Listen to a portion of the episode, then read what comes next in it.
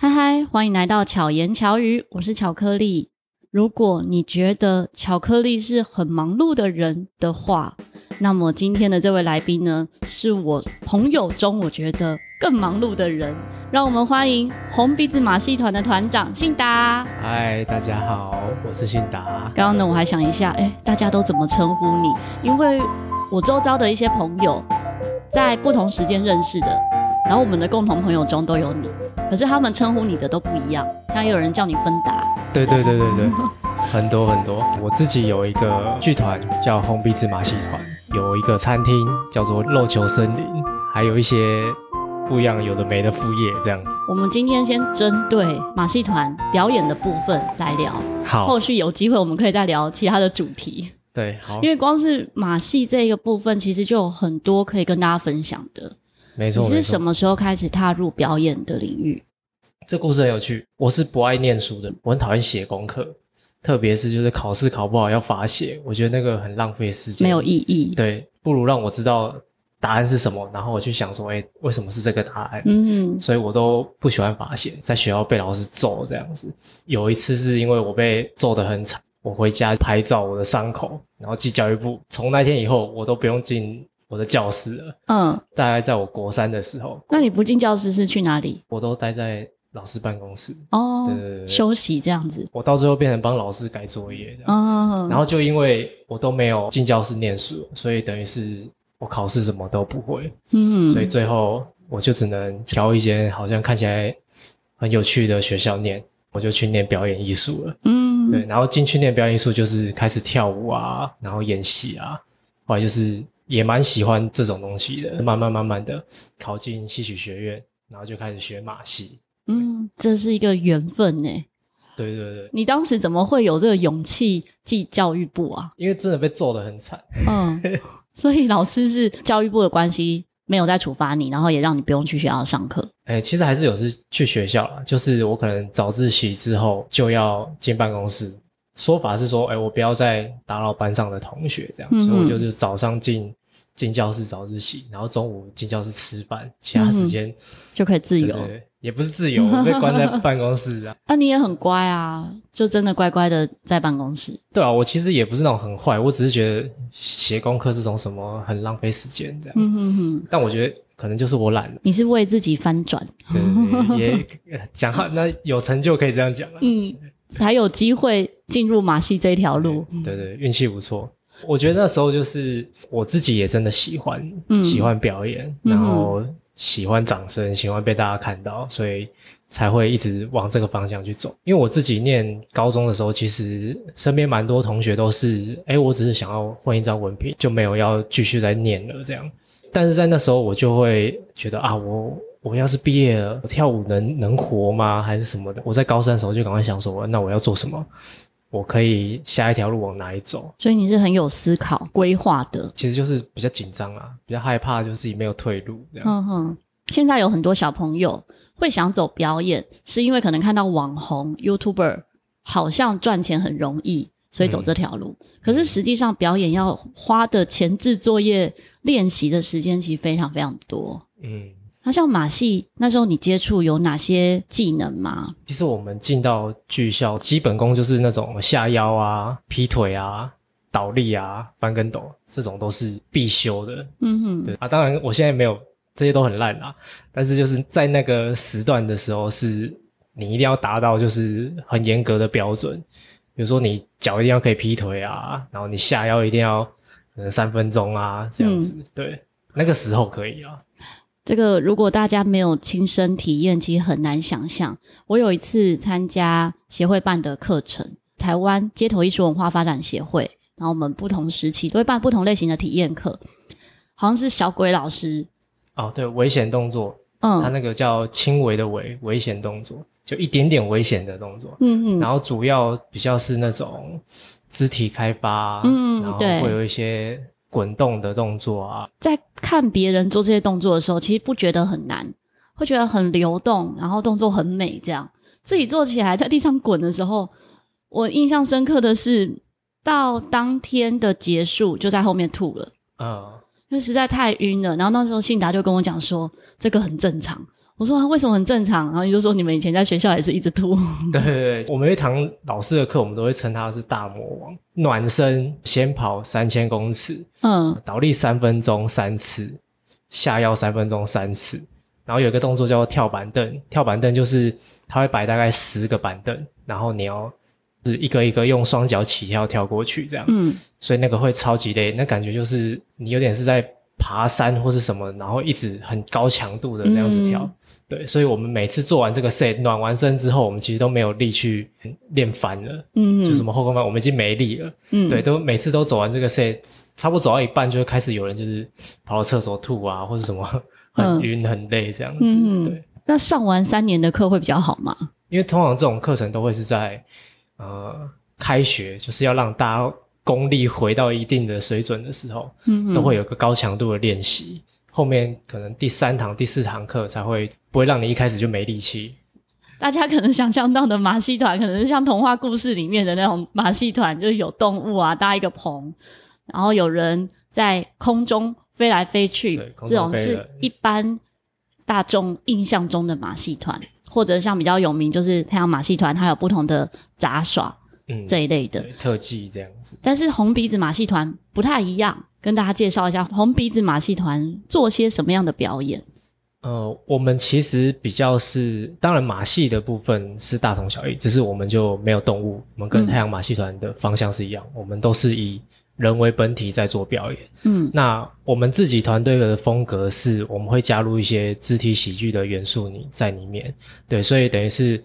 你在看呃很精彩的特技之外，然后可能会有一些幽默的的表演在里面出现这样子。嗯，我第一次看红鼻子，我还没有认识你的时候，先是在松烟，嗯，然后有一场你们户外的演出，嗯，那是我第一次看到，我觉得好好笑，很可爱，很有趣这样。然后后续呢，也看了几次算街头或者是一些商业活动的演出之后，嗯。我们才比较熟一点，嗯，就是有其他的活动有接触，然后才变成朋友这样子，嗯，对啊，那个时候就觉得，哎，在舞台上的你跟私底下其实不一样。哦，对啊，没有看过我表演的人都说我有偶包，嗯，怎么说？就是感觉我很严肃啊，然后很正经这样子，嗯，但其实表演的时候不是，就完全不一样，啊，就是进入另外一个人格。对啊，表演的时候有一些喜剧的桥段，还是有什么脱衣服啊，然后什么之类的，嗯。拿东西遮哪里哪里之类的。嗯嗯。可是通常有偶包不是在舞台上才有偶包吗？你反而是私下有偶包。就是表演会进到一个表演的状态。嗯，对啊。这是不是也是一般人说小丑的这样的一个角色？某种程度上也也可以这么说。可能他戴上他的面具，就是他的红鼻子之后，他会有一个另外的一个人格跑出来。嗯嗯，对。那你会说得出来你的人格是属于怎么样的吗？在表演的时候？哇，这是一个难题。我没有想过这个问题，欸，嗯，对，因为上去就会自然呈现，对对对对，就会很想要跟大家分享。但其实以我们自己团队的演出来说，我的角色会是比较是辅助的角色，所以不会是一直去秀东西或是什么的，有点类似那种，如果你说捧梗跟逗梗的，嗯，那那会是这种关系在，嗯，对对对，所以。一个团队中都会有这样子的角色分配吗？呃，大部分都会有这样子的结构在。嗯、对，你们现在团员有几位？我们现在比较多都是外聘的团员，所以其实全部算起来应该也有个六七十个外聘团员。刚刚讲到的红鼻子马戏团啊，其实很常在不同的展演空间分享表演，通常大家比较有印象的。都会是戏剧的本身的名字，不一定会记得剧团。哦、对对，大部分会是用剧名。嗯，对。像现在有在哪些地方？如果仔细看，还是会看得到有我们的团队名称、哦、啊。那现在的话，就是主要有两个定目剧，一个在宜兰传艺园区，然后它是一个用宜兰在地故事改编的，它算是跨领域的演出。对对对，嗯、它会结合。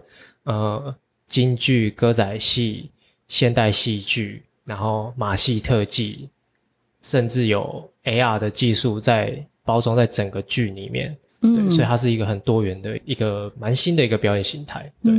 然后另外一个是近期在六福村我们有一个驻点的演出是晚上会有一个幻光马戏，嗯，它就是用万圣节主题，然后我们有一些很闪亮、很炫炮的衣服，嗯，对，然后再做一些特技表演，对。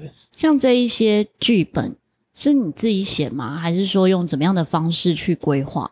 不一定都会是我写，前期当然就是有一些是我写的，对，嗯、但后期其实我们会跟一些导演啊或编舞者合作，因为每一个不一样的计划会有不一样的变动。嗯嗯，在规划的过程是先写了剧本，还是说你是有一个什么样的想法，然后找这一些人来一起制作？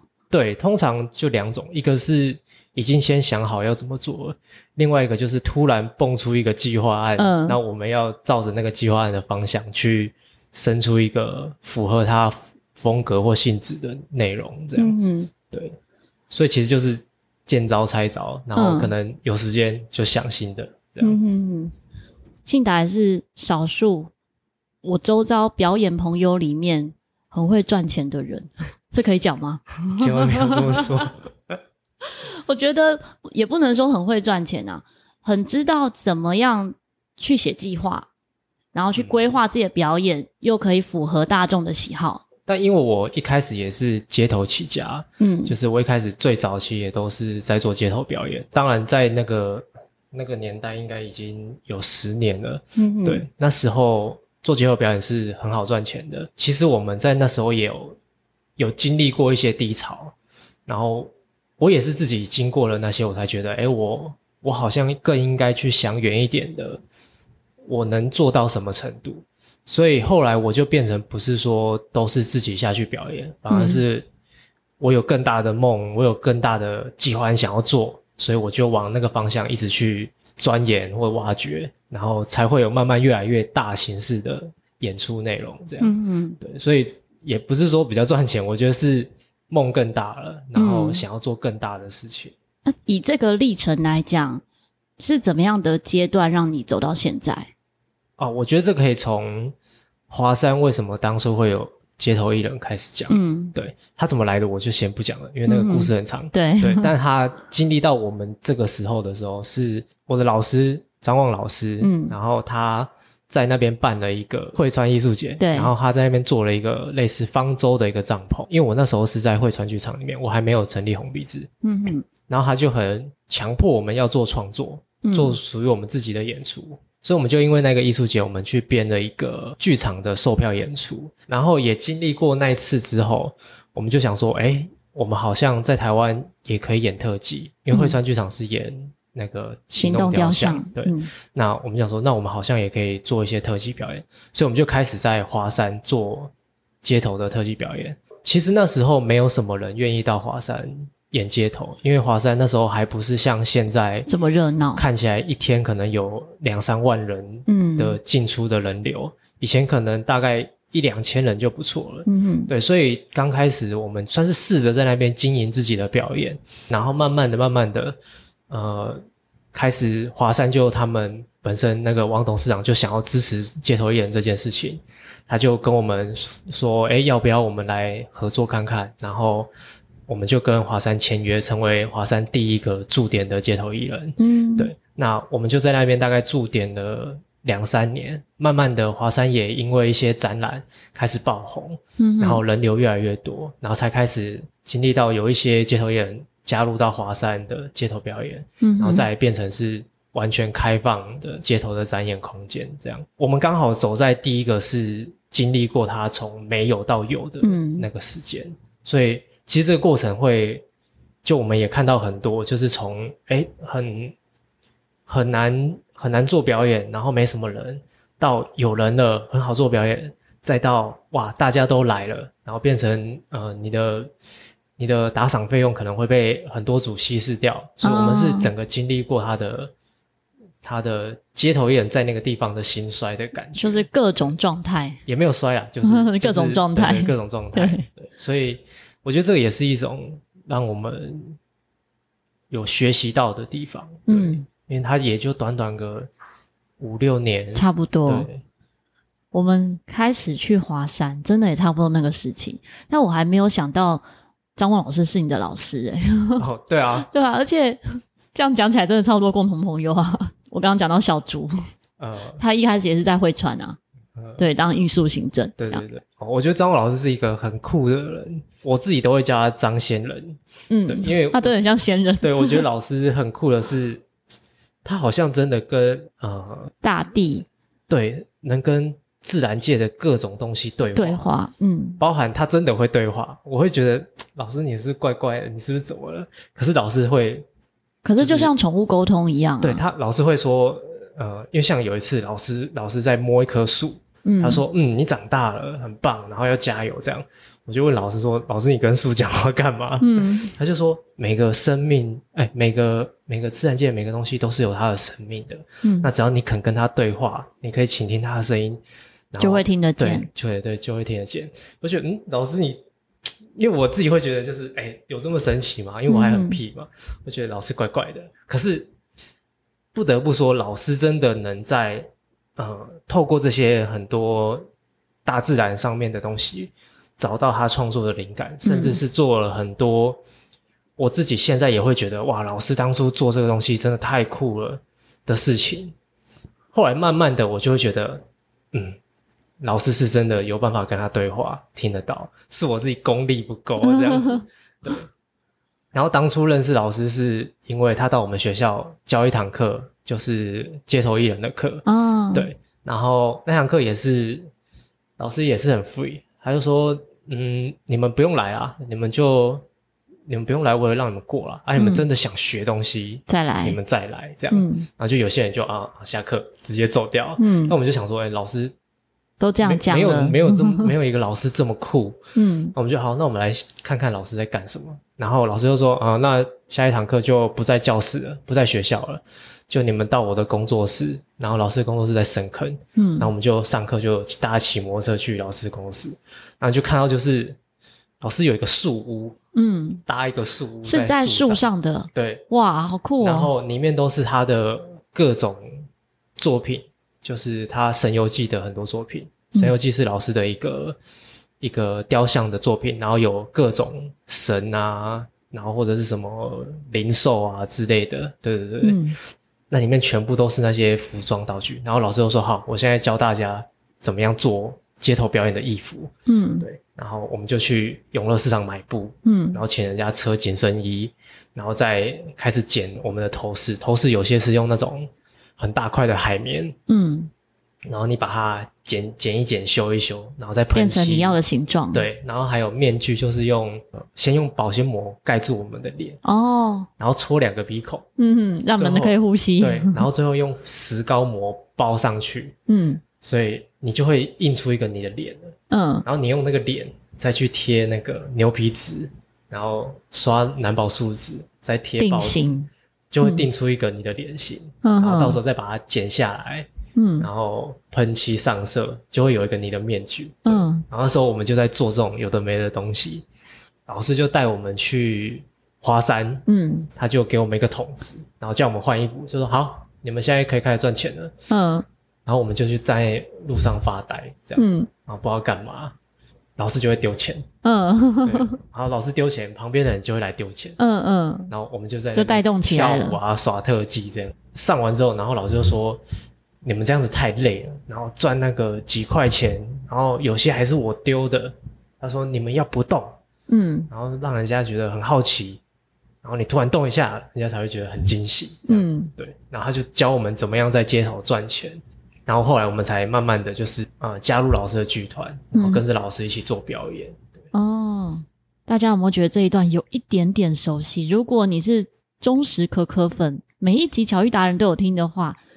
在巧遇达人前面几集，行动雕像质证呢，也有分享过一点点类似的经历。我们算是师兄弟这样子。智正的老师也是张望老师。然后我们在访谈中，其实也好多表演者提过张望老师。因为要讲到街头，老师真的是先驱，他就是引进的，对，然后主要推动这个东西的一个很重要的人物。嗯，当然还有很多故事啊，我觉得可能。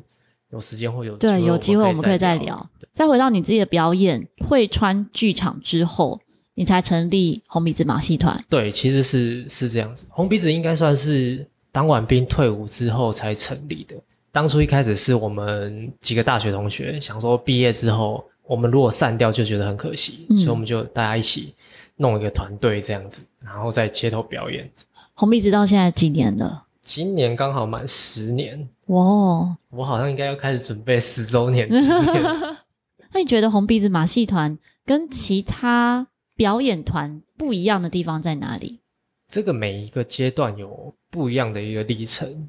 以街头表演来讲，在早期大家都在那个信义维秀，嗯，所以在那个环境下面，大家的演出都会是比较有点像快打部队这样子，嗯、可能三分钟、五分钟，甚至久一点，可能十五分钟就会结束一场秀，然后要赶快要打赏，嗯，对。但因为我们的环境是从华山开始，所以它变成是比较需要酝酿气氛的，嗯，所以我们。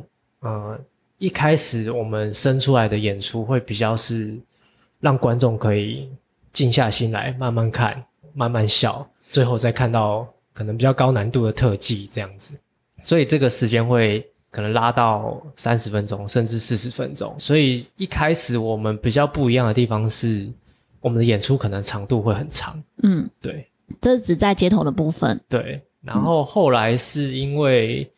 有几次开始到国外进修，嗯，然后我们开始觉得，哎，我们应该要做一些剧场的作品，嗯哼，所以我们就开始参加一些艺术节，然后做剧场式的那种售票型的演出，这也算是比较中期的时候。对，那当然中间有一些什么中国真人秀什么的，呃、巴拉巴拉达人秀之类的，之类的。嗯、回来之后，我们就开始做创作，嗯、对，然后做完创作之后，也算是到比较后期。团队开始就是大家有一些其他想要做的事情，所以有些人比较主要的工作就不是在团队里面。对，那我接手团队之后，就开始去发展更多，应该说非典型空间的一些展演，嗯，然后也包含剧场，但是它的可能空间不是呃镜框式舞台，它可能是圆形舞台或者是一些场馆空间的这种演出。所以就开始发展各种表演艺术、艺术节这种，甚至街头艺术节他们会出现的一些形式。那我们也开始去尝试做这样子的创作。我有一年跟小雨在桃园跨年的时候，就是去棒球名人堂露营的跨年。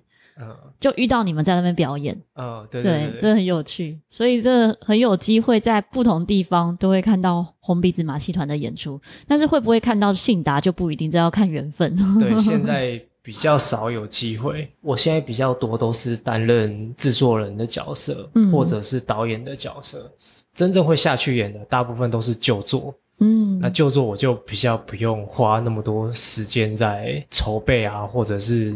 排练这种，嗯嗯，对对，那你喜欢演吗？老实说，蛮喜欢的。其实这个有一个体悟，嗯，就是你你一旦换了一些位置，你会回不去，嗯，对，因为你如果回去，那就没有人做现在的工作，对，所以蛮怀念自己在表演的时候那个状态，嗯，对，像我现在自己办活动的时候，我都会特别感谢幕后的工作人员，人员真的，因为。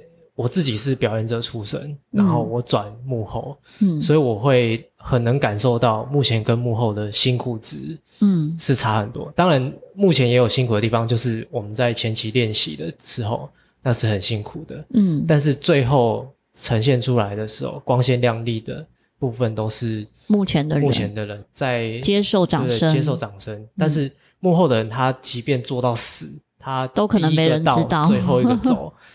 都不会有人知道，最后顶多就是哦，有些单位会哦把他名字写上去，对最多就这样。嗯，对，所以我自己经历过这个，所以我就会特别觉得哇，幕后的人真的是，我觉得他们是宝藏，真的。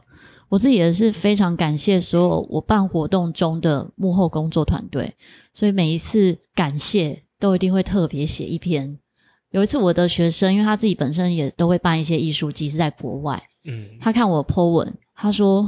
他在台湾很少看到有人这样写，嗯，因为会把这些幕后团写出来，然后是真心感谢他们。对，他说大多数可能都只有写自己的角度来看这个活动这样子。对，因为其实假设以办活动这样子来讲啊，如果你要 po 文 CP 值最高的，你一定是 Take 表演者，嗯，因为他分享出去会更多人看见，嗯哼，那你 Take 工作人员，工作人员没有流量，嗯，所以大家不会看到他，所以以 CP 值最高就是你都 Take 表演者，你都感谢表演者，嗯哼，那表演者就会觉得哇，你感谢我，好棒哦，我要告诉大家我被感谢了，嗯，对，那你感谢工作人员，就可能只有工作人员自己收到，嗯哼，对，所以以 CP 值来讲，当然是流量越高，你越容易被看见。但我自己就是比较背骨啦，因为我知道那些人真的很辛苦。没错，有时候一些那种小活动，真的大家都是用热情在帮忙、在支撑的。对，我觉得这时候不给他们一些掌声，真的你找不到机会给他们。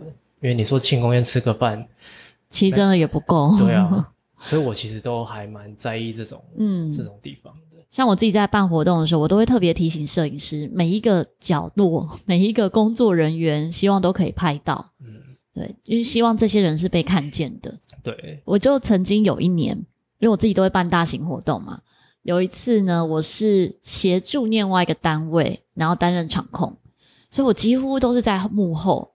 那这整场活动整个结束之后，就有某个别的团队的，然后私讯我说：“诶，你怎么没有来参加这一场？”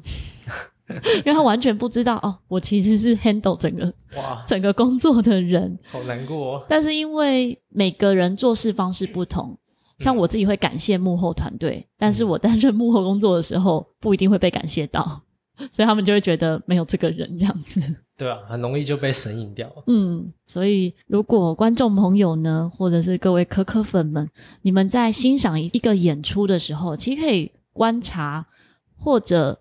关注一下这一些人名哦，也有可能会遇到你认识的人哦。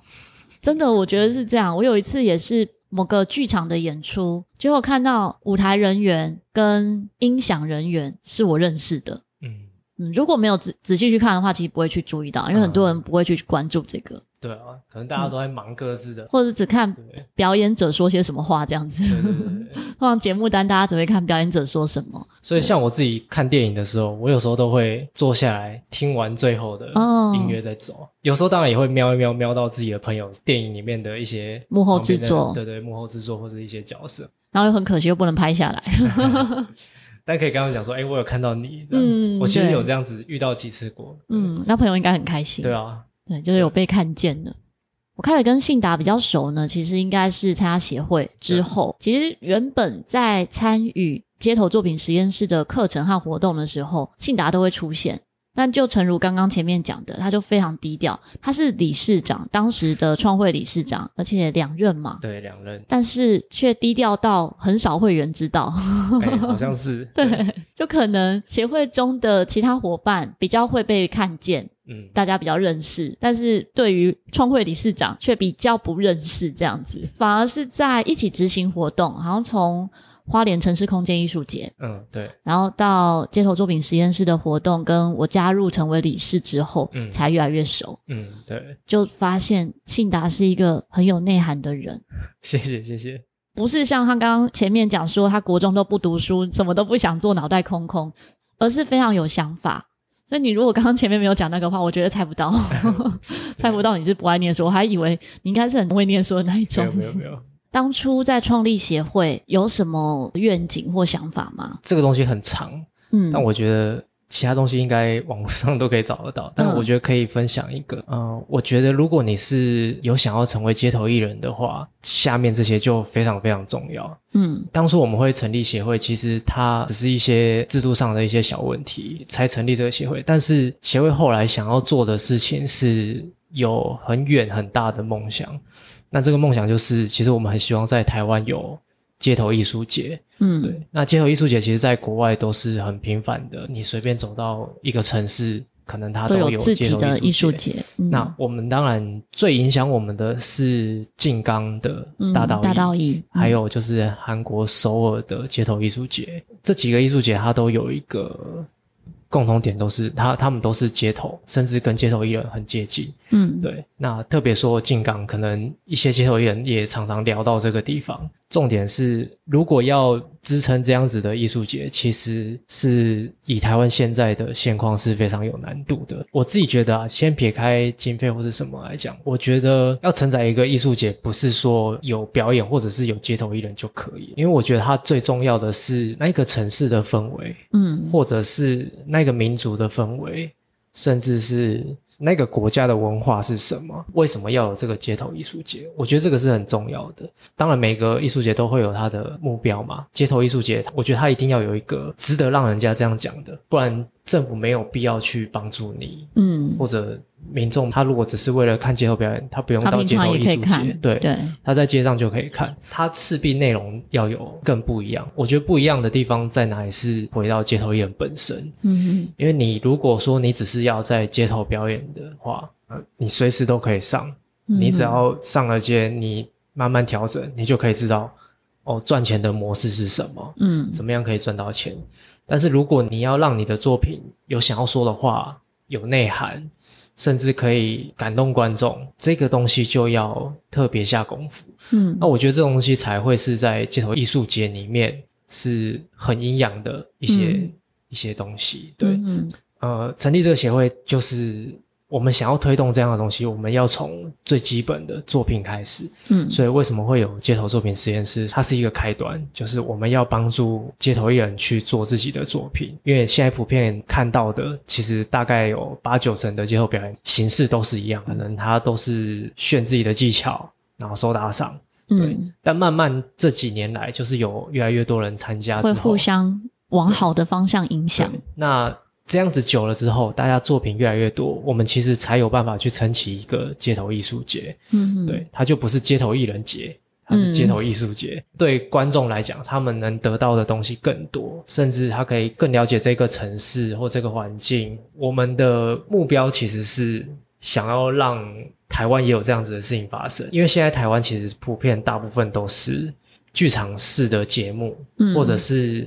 看起来像商业活动的一些艺术季或者是艺术节庆，嗯哼，对，可是没有一个真的像我们心目中的街头艺术节，嗯，对，所以如果我们够有那样子能量，其实我们才有办法去影响公部门，嗯，把它的经费改变成更有意义、更有价值的活动。的活动，对，所以我才会觉得我们应该要从根本做起，嗯，然后去解决这个问题。像我今天的彩排活动，有一个朋友就说：“哎，你们最近协会很忙，不是才刚办完比赛吗？”他只要看到街头相关的活动，就觉得哎，应该是协会办的。现在可能某些百货公司或是某些企业，他也会用街头的名义，或者是街头表演艺术这样子的一个名称来办一些相关的艺术季。嗯，那同样都叫做艺术季、艺术节，可是内涵、理念、价值。都完全不太一样。对对对，嗯，但也是因为这样子，代表这个有被看见，有被看见，对，所以你会发现这么多在办这样节庆的人，他们的表演者，嗯，都是也差不多有参加实验室的人，就是我们的朋友这样子。所以代表这其实是有它的价值在的。嗯，那如果每个表演者都愿意把自己的呃表演作品提升，对，提升。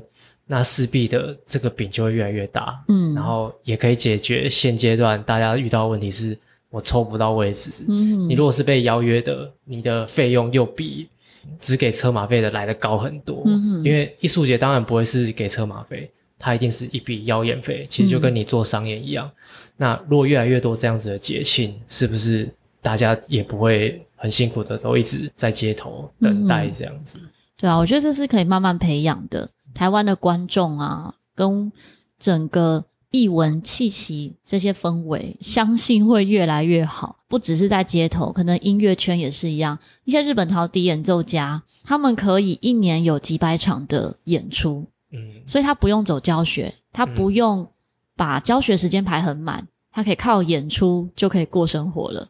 嗯，对、啊。在台湾的话，一来是台湾也比较小啦，再来是。大家愿意付费去看演出，这样的风气是比较少的。嗯，嗯，就光是街头也是，像我们刚刚讲到的那个金刚大道义，大家是带着很多钱 去现场看表演之外排队打赏。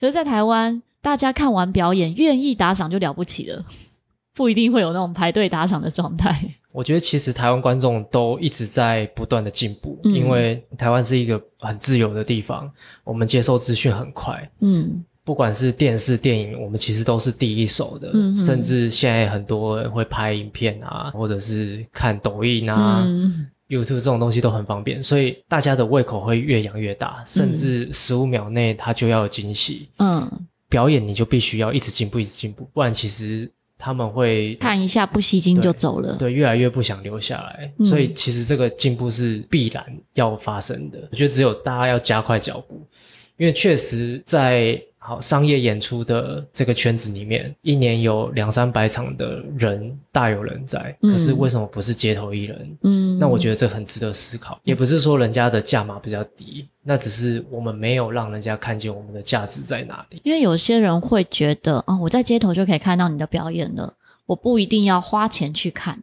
对，有的人会认为是这样。就像我自己有在义演，嗯、我也有周遭有一些朋友，他想要跟我一起做这件事情，但是他不敢。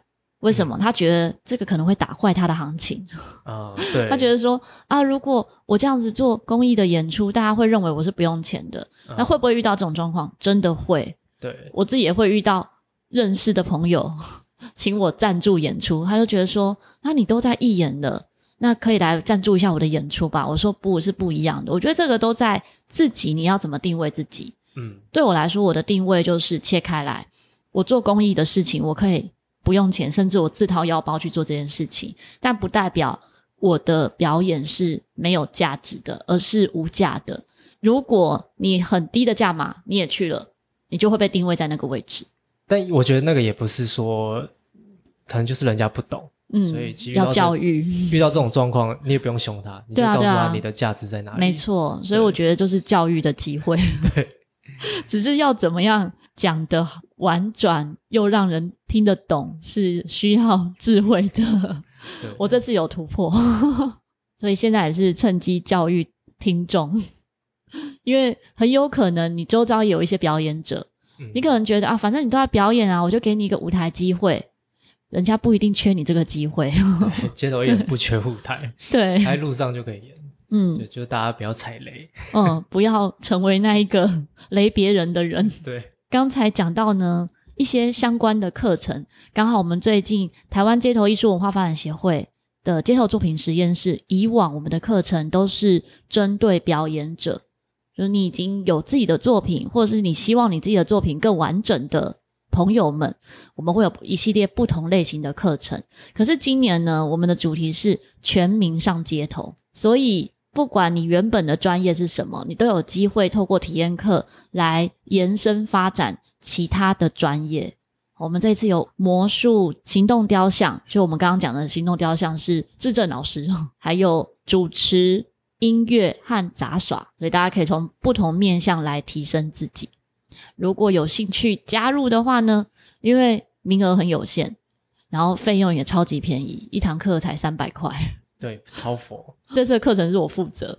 我原本呢设定一个会员价跟非会员价，想说这样有机会让有兴趣加入的朋友们就成为会员。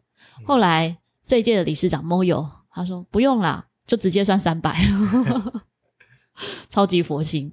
所以大家如果有兴趣的话呢，可以参与其中，然后跟我们成为伙伴。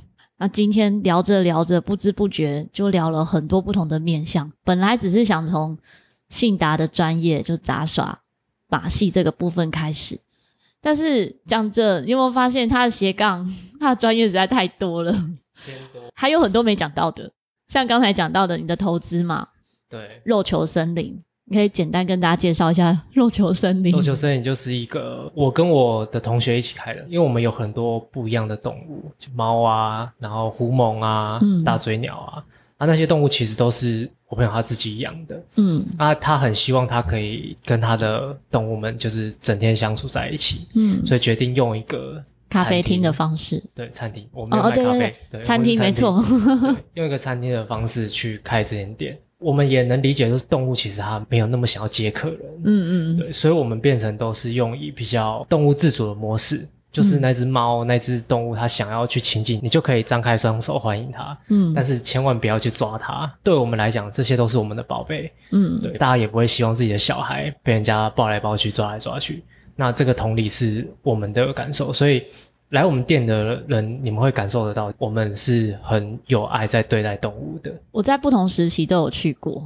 刚开始的时候，哦，真的是大家可以很亲近，可能那时候还算是试营运之类的。对。菜单还是很简单的一张纸。对，到现在近期会先教育进去的客人，哦，让客人们知道说，哎，你待会要注意些什么。我觉得这个很好，哎。对，也是我们比较任性的部分。真的太不乖的客人，我们就会请他离开。有这样做过吗？有，有，有，我们还是有。那他会复评吗？还是什么的？因为我们觉得这个是不能妥协的。对，嗯，因为就真的换角度，是你的小孩，嗯，被这样对待，哇，他是做什么事情？就比如说会故意去弄猫啊，哦、或者是什么抓它的尾巴啊，嗯，对啊，然后就趁我们不注意的时候去把它抱起来啊，哦，对，那我们看到就会很很不舒服，因为我们的原意只是想要让动物跟我们一起聚在一起而已，嗯嗯，所以才开了餐厅，嗯，并不是我们想要开餐厅，然后哦动物进来很有钱这样，嗯哼，对，不是不是，对，而且开这间餐厅非常的辛苦，因为法规啊，还有各方面。有很多很辛苦的地方，未来有机会呢，我们再好好聊这个部分。对，今天我们在讨论之前，就发现我们可以延伸聊很多主题。对，关于未来啊，不管是人生、情感、生活，有很多面向可以聊。刚刚说要讲怎么赚钱，都还没聊。对，所以。敬请期待下一次呢，我们来聊其他相关的主题。如果想要关注信达相关的演出的话呢，在资讯栏里面我有放相关的连接，也可以直接搜寻红鼻子马戏团，不管是 IG 还是 FB，都是同样的名称吗？对。不知道怎么搜寻，就是在资讯栏每一个连接都点一下。节目中提到的全民上街头相关的体验课程呢，我会把报名资讯放在资讯栏里面。希望信达和巧克力可以陪伴你，巧妙克服生活中的压力。我们下次再见，大家拜拜，拜拜。